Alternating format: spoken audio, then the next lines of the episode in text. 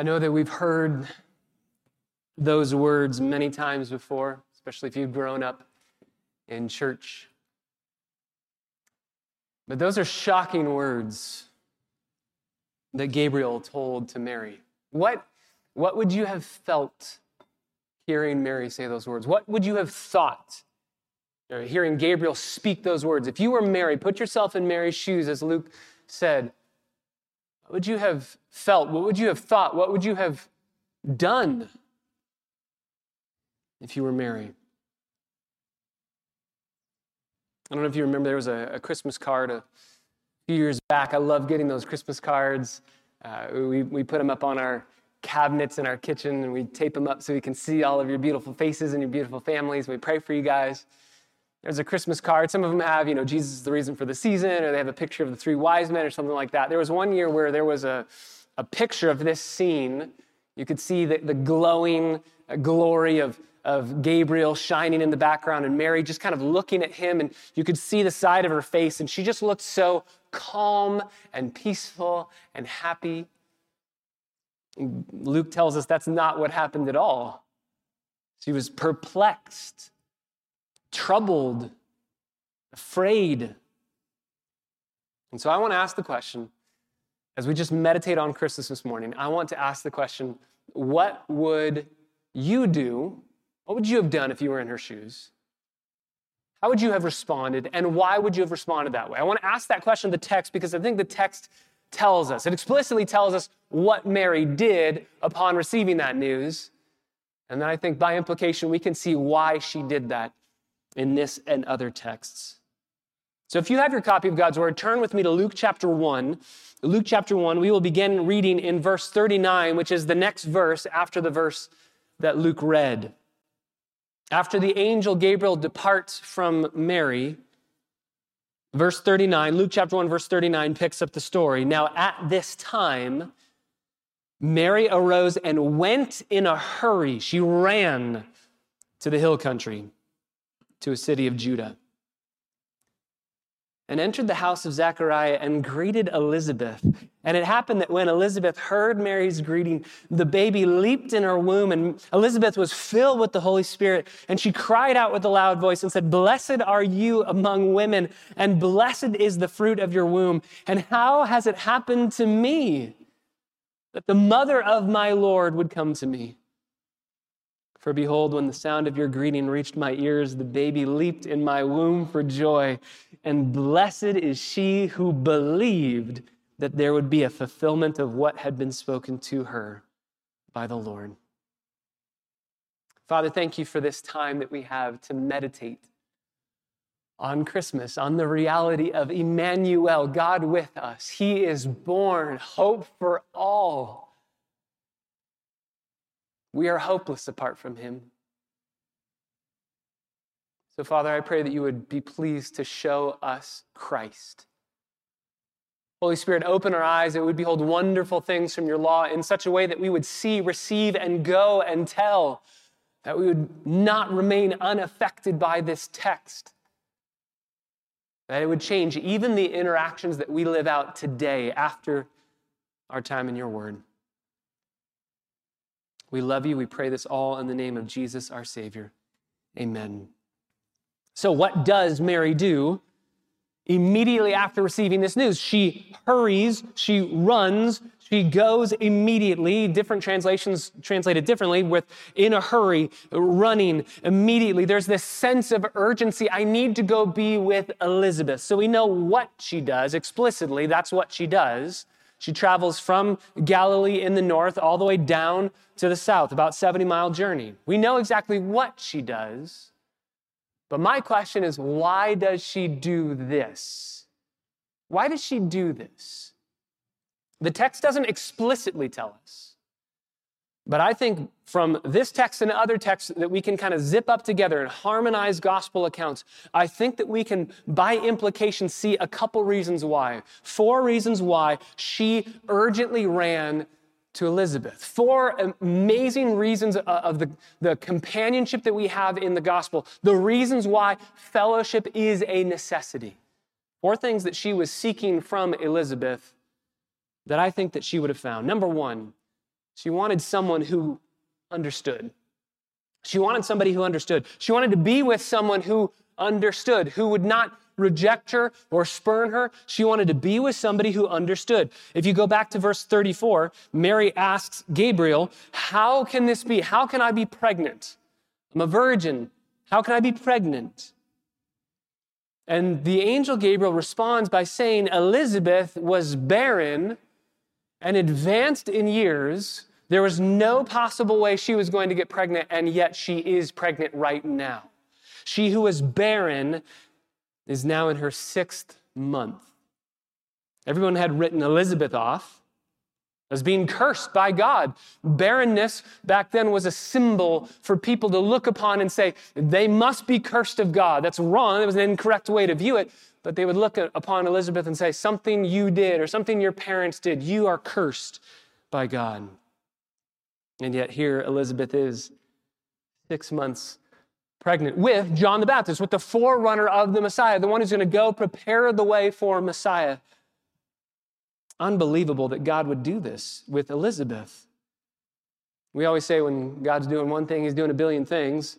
So we can't pinpoint and say why there's one specific reason that God chose to do this. But I think in the announcement of the forerunner to the Messiah and the hope that the Messiah was going to bring, how much more hopeless of a situation can you get with Elizabeth being uh, barren all of her life and advanced in years?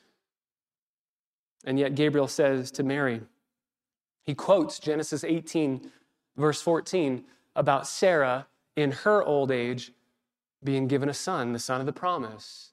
Nothing is impossible with God. And so, knowing that, Mary says, if I go to Elizabeth, I'm going to find someone who understands.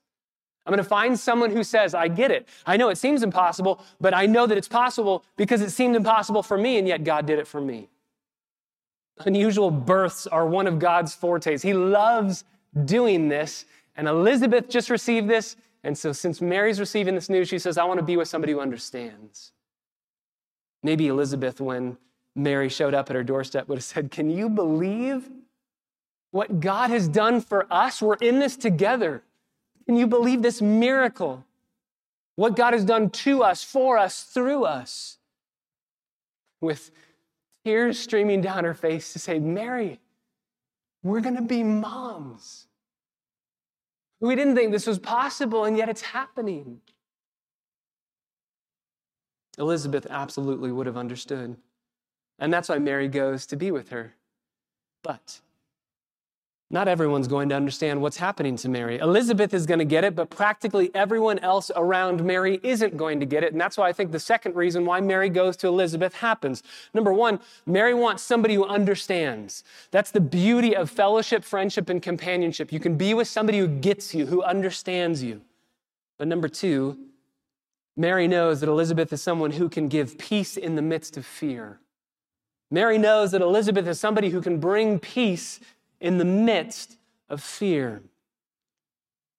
Mary cried out, How can this be? She asked Gabriel, How is this possible? How am I going to be able to explain this? Can you explain it to me? And how can I explain it to other people? How is she going to broach this subject with her parents? Hey, mom, dad, I have some news for you. I'm pregnant, but it's not what you think. Uh, it's an angel who told me, it's the Holy Spirit. How is she going to explain this? Will anybody believe her? Just think even of this journey. She's going to go from the north of Israel all the way down to the south of Israel. It's about a 70, 70 mile journey.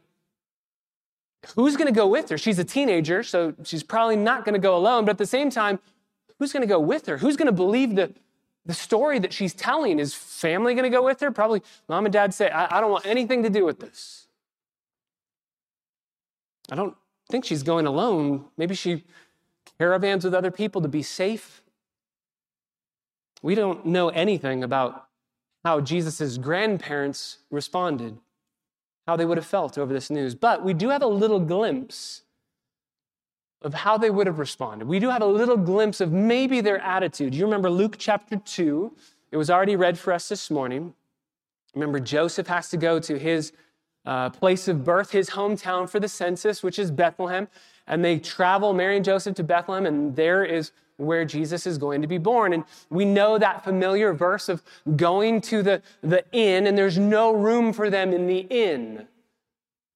Uh, Kelly read a, a great translation of that word. That word for inn Greek word kataluma, it's better translated guest room. It's a, it's a room, a, part of a home that you would know. It's not some random you pay for a place to stay. There is a specific Greek word for that, and Luke actually uses that in Luke chapter 10 when he's talking about the Good Samaritan. You remember the Good Samaritan uh, takes um, the, the beat up Jewish man who's left half dead and brings him on his donkey to an inn, pays the innkeeper money, and says, Stay here and keep this man safe. If Luke wanted to say this is a place where, you know, there's a no vacancy sign, that's typically what we think of when we think of no room in the inn. But that's not what's being said here. Joseph isn't going to a hotel in Bethlehem. Joseph is going to his hometown, probably going to where he grew up, probably going to his parents' house or his parents' parents' house. And as he shows up, it's not that there's no vacancy in this home. The word is guest room. This is just a place that's uh, alongside the, the home, alongside the house. Probably the room that he grew up in. Hey, mom and dad, are you using it? You know, maybe dad turned it into a man cave and has been watching football there. But can I, can I use it just because we're back home? The census has to happen. My wife is pregnant. And they say, yeah, but how? And the scandal the absolute scandal. We don't believe you, Joseph. We don't believe you, Mary. So, was there literally no vacancy? No. There's more than likely a room available for them. But what happens is the family bars the door and says, We're not going to participate in your lies. You were not made pregnant by the Holy Spirit. Stop the charade. Stop lying to us. And so they're kicked out. Just nine months of awkward explanations for Mary. Among just a lingering scandal that actually goes all the way into Jesus' life. John chapter 8, verse 41, the Pharisees say, You can't be the Messiah because you were born of fornication. You were born through an immoral relationship. So I think Mary, as she's pondering, How am I going to explain this? What am I going to do? She knows Elizabeth will believe me. Other people won't believe me. I know that this is going to be hard, but Elizabeth will believe me. She probably thought it would be profitable, consoling, steadying for her to confer with Elizabeth, who would give peace, calming assurance. I believe you, Mary, and I'll be with you. Elizabeth believes Mary. We see that in the text. Ultimately, she shares in her joy. But the scene poignantly highlights the contrast between Elizabeth and Mary. The whole countryside is talking about Elizabeth's healed womb, even as Mary is hiding the shame of the, the miracle taking place in her womb. In a few months, the birth of John the Baptist will take place. There will be great fanfare, uh, midwives, relatives doting on the new child, and the traditional village chorus celebrating the birth of a Jewish boy. Six months later, Jesus was going to be born, and far from home, no midwife, no extended family, no village chorus present. Often the works of God in our lives come with two edges great joy and great pain. And yet, Mary, upon hearing the news from Gabriel, says, I'm your slave and I will do exactly what you're asking me to do. She receives it. She's the first person to accept Jesus on his own terms, regardless of the personal cost, and it will cost her much. But she knows that a pain redeemed is much better than a pain removed. And so she gladly receives it. And in her fear and in her anxiety, she says, I want to go to Elizabeth because I know that she's going to help me. Maybe Elizabeth said, Mary, I don't know how all this is going to work out for us. In fact, I'm guessing that there are going to be people that are not going to believe you. But if God is the one doing this and he is good, then we can trust him if he is for us, then it doesn't matter who is against us. And she would steady her relative.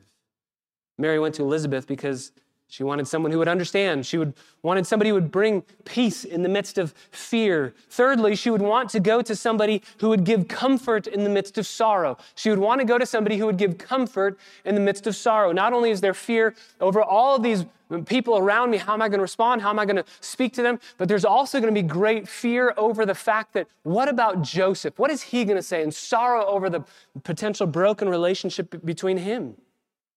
She would surely be ostracized by her community, and she was. For all Mary knew, she would be deserted and despised, wrongly so, but that's not going to change what would likely happen in her life. And as far as she could tell, she's risking every, everything to bear the Messiah. But I think her mind probably went straight to Joseph. How is he going to believe any of this? Luke chapter 1, verse 26, Mary is visited by the angel in Galilee, in Nazareth. In verse 39, she goes to the hill country down south. And then in verse 56, Mary, it says that Mary stays about three months. So at the journey down south to be with Elizabeth, and then the journey back north to be with Joseph, she's gone for about four months. So when she heads back to Galilee, she's going to be showing the first time that she sees Joseph, the first time he sees his betrothed, he's going to give her a hug and say, What's going on? You need to explain yourself. You were gone for three months. What'd you do? You were unfaithful to me? Mary would have told him, Don't worry, I understand. An angel appeared to me. God said that he would overshadow me and I would give birth to the Messiah. And we read, Sergio read for us this morning, that Joseph does not buy that. He hears this, he's, what is going on? I don't know if I believe this. And it takes Gabriel showing up again to Joseph to say, no, no, no, what Mary said is true. I love the way that Chuck Swindoll describes Joseph receiving this news. He describes it from Joseph's perspective. He says, After describing a most unusual story, Mary revealed to me that she was pregnant. The words hit my chest like a boulder. I sat stunned as she continued with a preposterous, blasphemous story about conceiving the Messiah and the invisible God, behaving in a manner that seemed to me like the deviant gods of Rome. A wave of questions flooded my mind. Who was the father? Was Mary taken advantage of, or did she consent? How could I have been so wrong about somebody I knew so well? Is she insane? Is she still in love with this guy? Does she not love me anymore? Why would she do this? I looked across the table at Mary to find her gazing at me with obvious compassion, which outraged me. Was her delusion so complete as to believe what she had said? Or worse, her deceit so profound as to feign concern for the lives that she's destroyed? The room began to spin, and I felt my stomach rebel. I had to get outside. I nearly tore the door off its hinges. I ran into the night, and I didn't stop until I stood on the ridge outside of Nazareth. Exhausted, I sank to my knees and sat for hours in the darkness, staring across the plain and into the night sky. When I was a child, I had found comfort in the vast expanse of stars, a symbol of God's power, permanence, and unchangeable character. So I found the appearance of a new light, a bright dot high above the horizon, a little unsettling. But my anguish would not allow any other thought for very long before the other absurdity of my circumstances overtook me. Each time I recovered, a new dimension of this tragedy invaded my mind and brought with it other spasms of sobs. Mary is going to be sent away by Joseph. Matthew 1 says Joseph is planning to uh, send her away to divorce her. They're betrothed, they're not married yet, but um, betrothal back then is way more serious than our form of engagement. And so they have to send a, a certificate of divorce to break off that betrothal. And Joseph's going to do that because if Mary had been unfaithful, then she could be stoned to death. And Joseph loves her and doesn't want that to happen to her. And so he wants to send her away secretly so that she would live, but he doesn't want to be with her anymore. And that's when Matthew chapter 1, verse 20 through 23, the angel Gabriel shows up and says, No, it's true. And then Joseph takes Mary to be his wife. He doesn't have her stoned, he doesn't divorce her. And in fact, by taking her to himself and saying she did not commit adultery, she was not unfaithful, he jumps into the scandal with her because now he's saying, no, no, she wasn't unfaithful. She didn't cheat on me. Everybody's going to look and say, yeah, but she's pregnant. So you must have been uh, immoral before you got married. Joseph voluntarily subjects himself to any misunderstanding the community would have had about Mary's pregnancy. It's another beautiful foreshadowing of the hope that was born in Jesus Christ, an innocent man, Joseph, taking on the guilt of another. What humility, only to be outdone by his own son. I think Mary went to Elizabeth to say, This might destroy my relationship with Joseph, and I don't know what to do. Not only am I afraid, but I'm also, I'm also sad. I'm filled with sorrow over the, the fracture in our relationship. Maybe Elizabeth said, Mary, I know that this is going to be painful. I know it might mean losing friendships, relationships, close relatives, but God will never leave you through this. He's there even now, walking with you.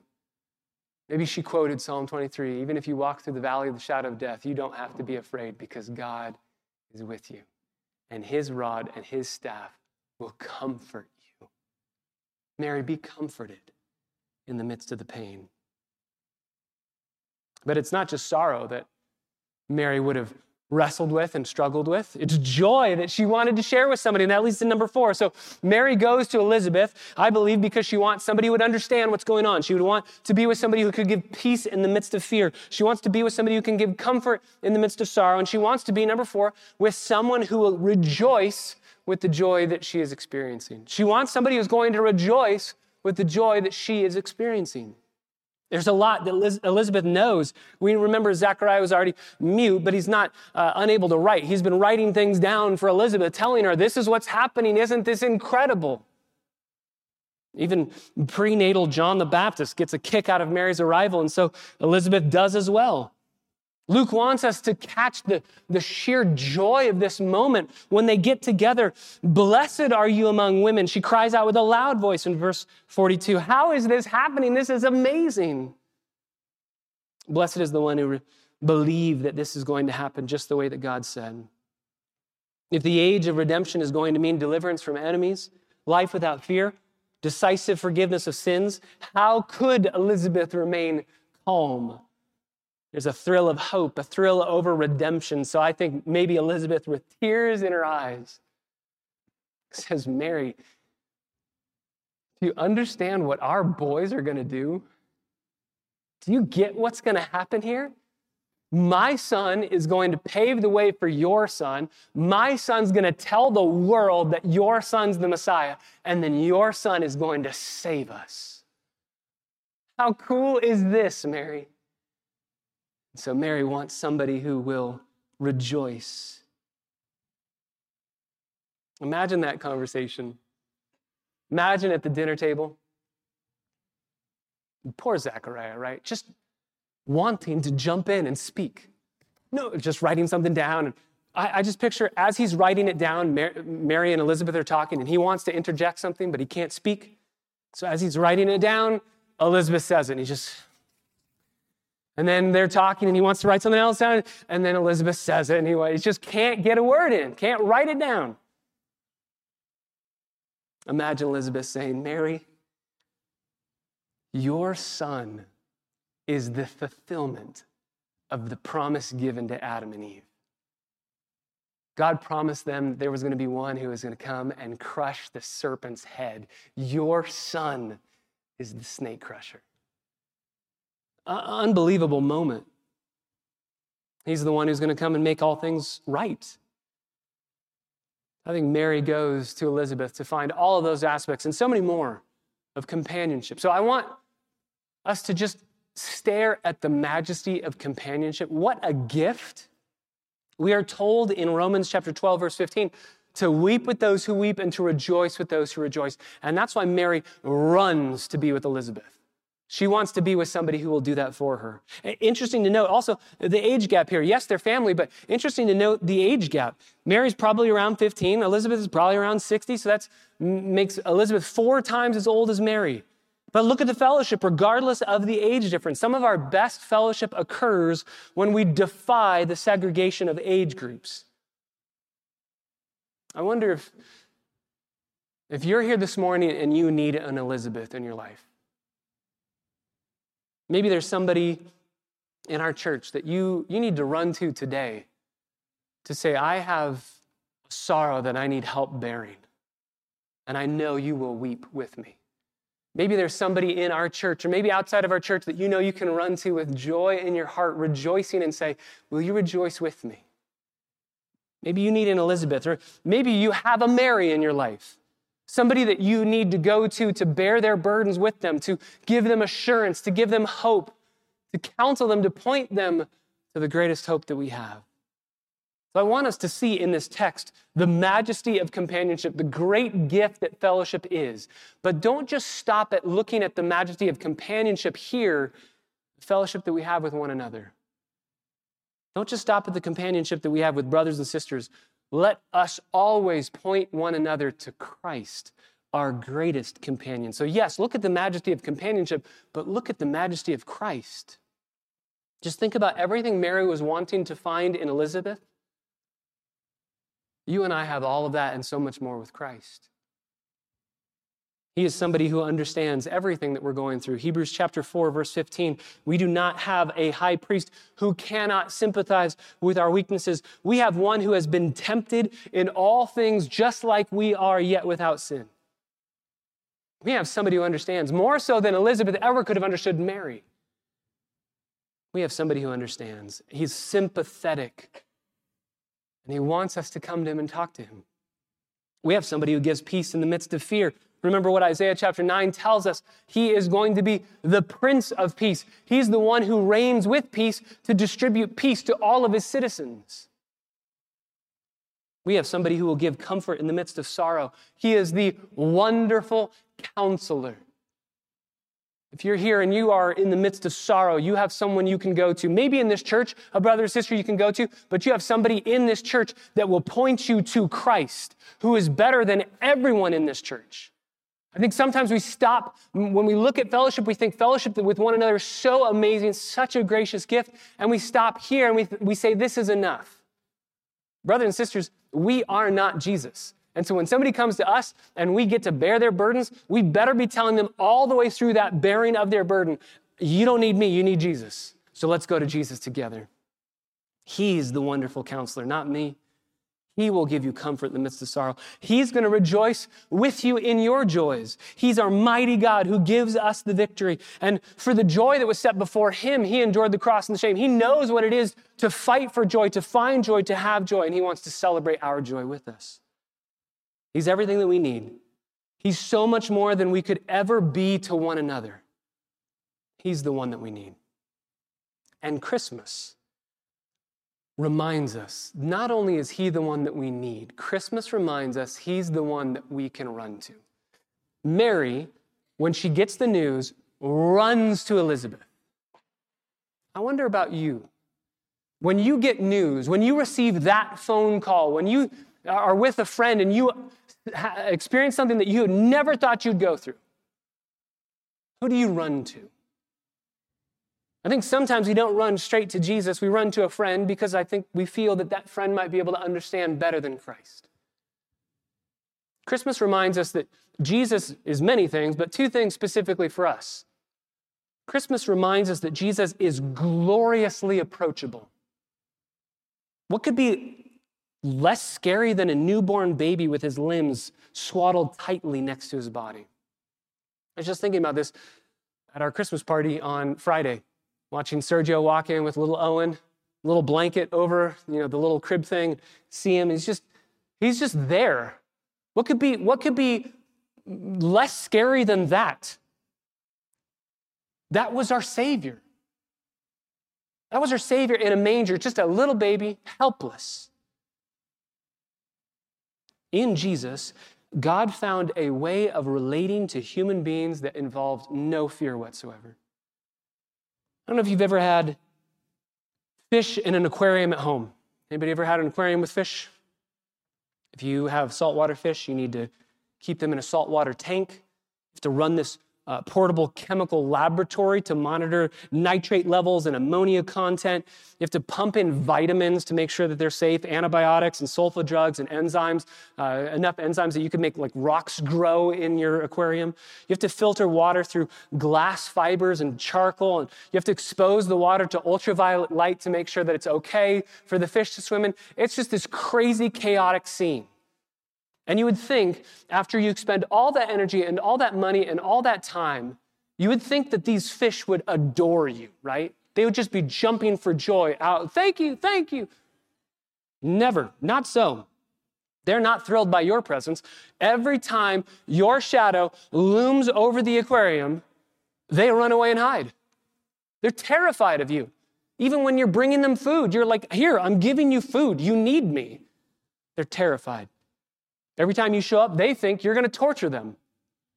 There's nothing you can do to convince them that you love them, that you care about them, that you're concerned for them. To your fish, you are deity. You're too large for them. Your actions are too incomprehensible. Your actions of mercy seem like actions of cruelty. Your actions of healing look like attempts to destroy. The only way that you could help them understand, make them understand, is if you could become a fish, jump into the tank, and speak to them and say, I'm the guy. And I'm not trying to kill you when I look at you. I think you're beautiful. I love you. I wish I could hang out with you. And as crazy as that sounds, to become a fish and enter an aquarium to talk to your fish, that's nothing compared to God becoming a baby. And yet, according to the Gospels, that's exactly what happened.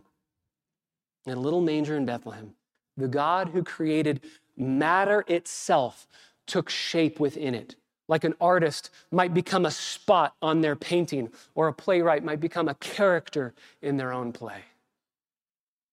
Just think about what God the Father must have felt that night watching his son emerge, smeared with blood all over his face, with a cold wind hitting his body. That's my son, born for us. We sing songs like, The little Lord Jesus, no crying he makes. Yeah, right. No way. But we also sing songs that say, The hope and fears of all the years are met in thee tonight. Right there in a little manger. Our Savior is gloriously approachable. But Christmas also reminds us that our, saving, our Savior is lovingly humble. He's not only gloriously approachable, you can run to him, but when you do run to him, he will lovingly and humbly accept you and hold you.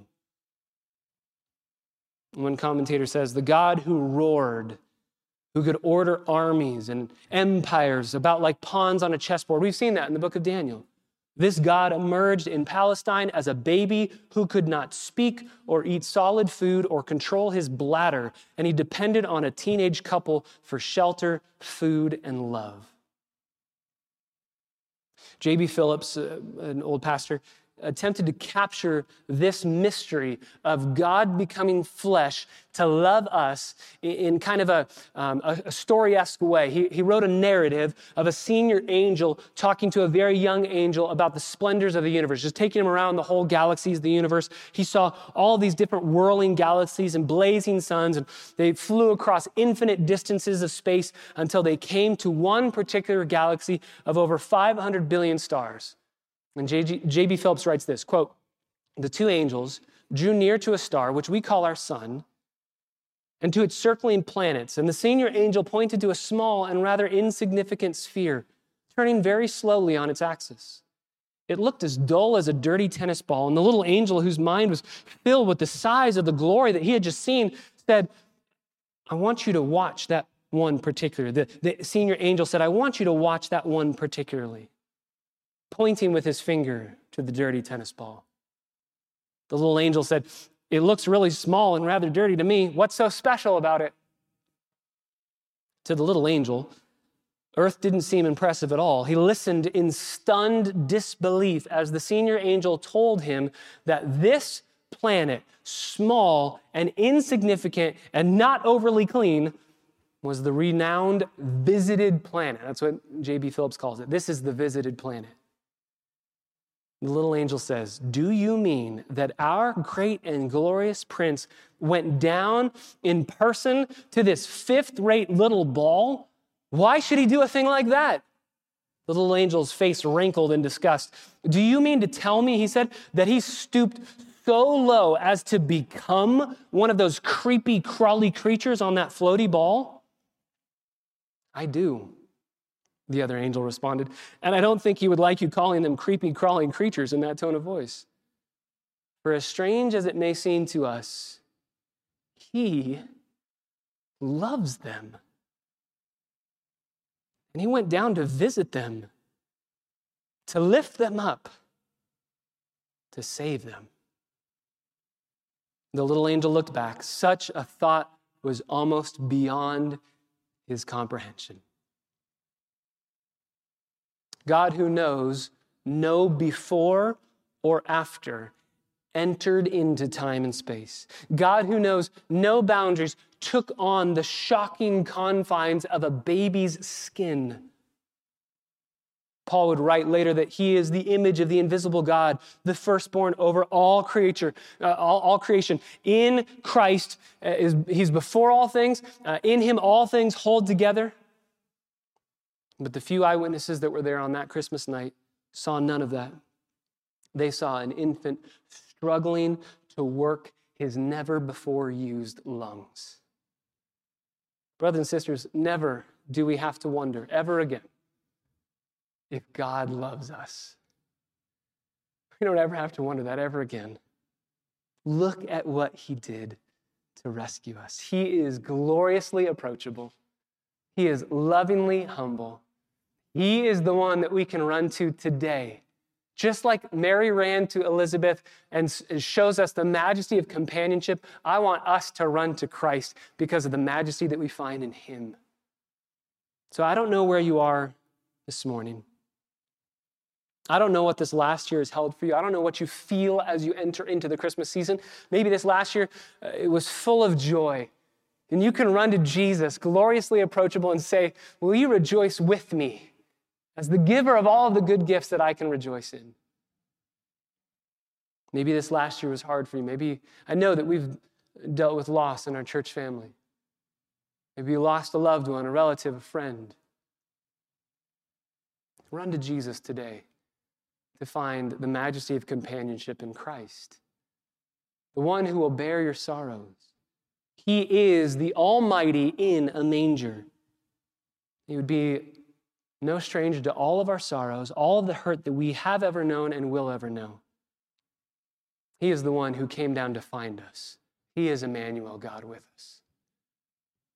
So, my friends, I pray that as we meditate on Christmas, we would see the, the beauty of Christ and the amazing reality of his love for you and for me.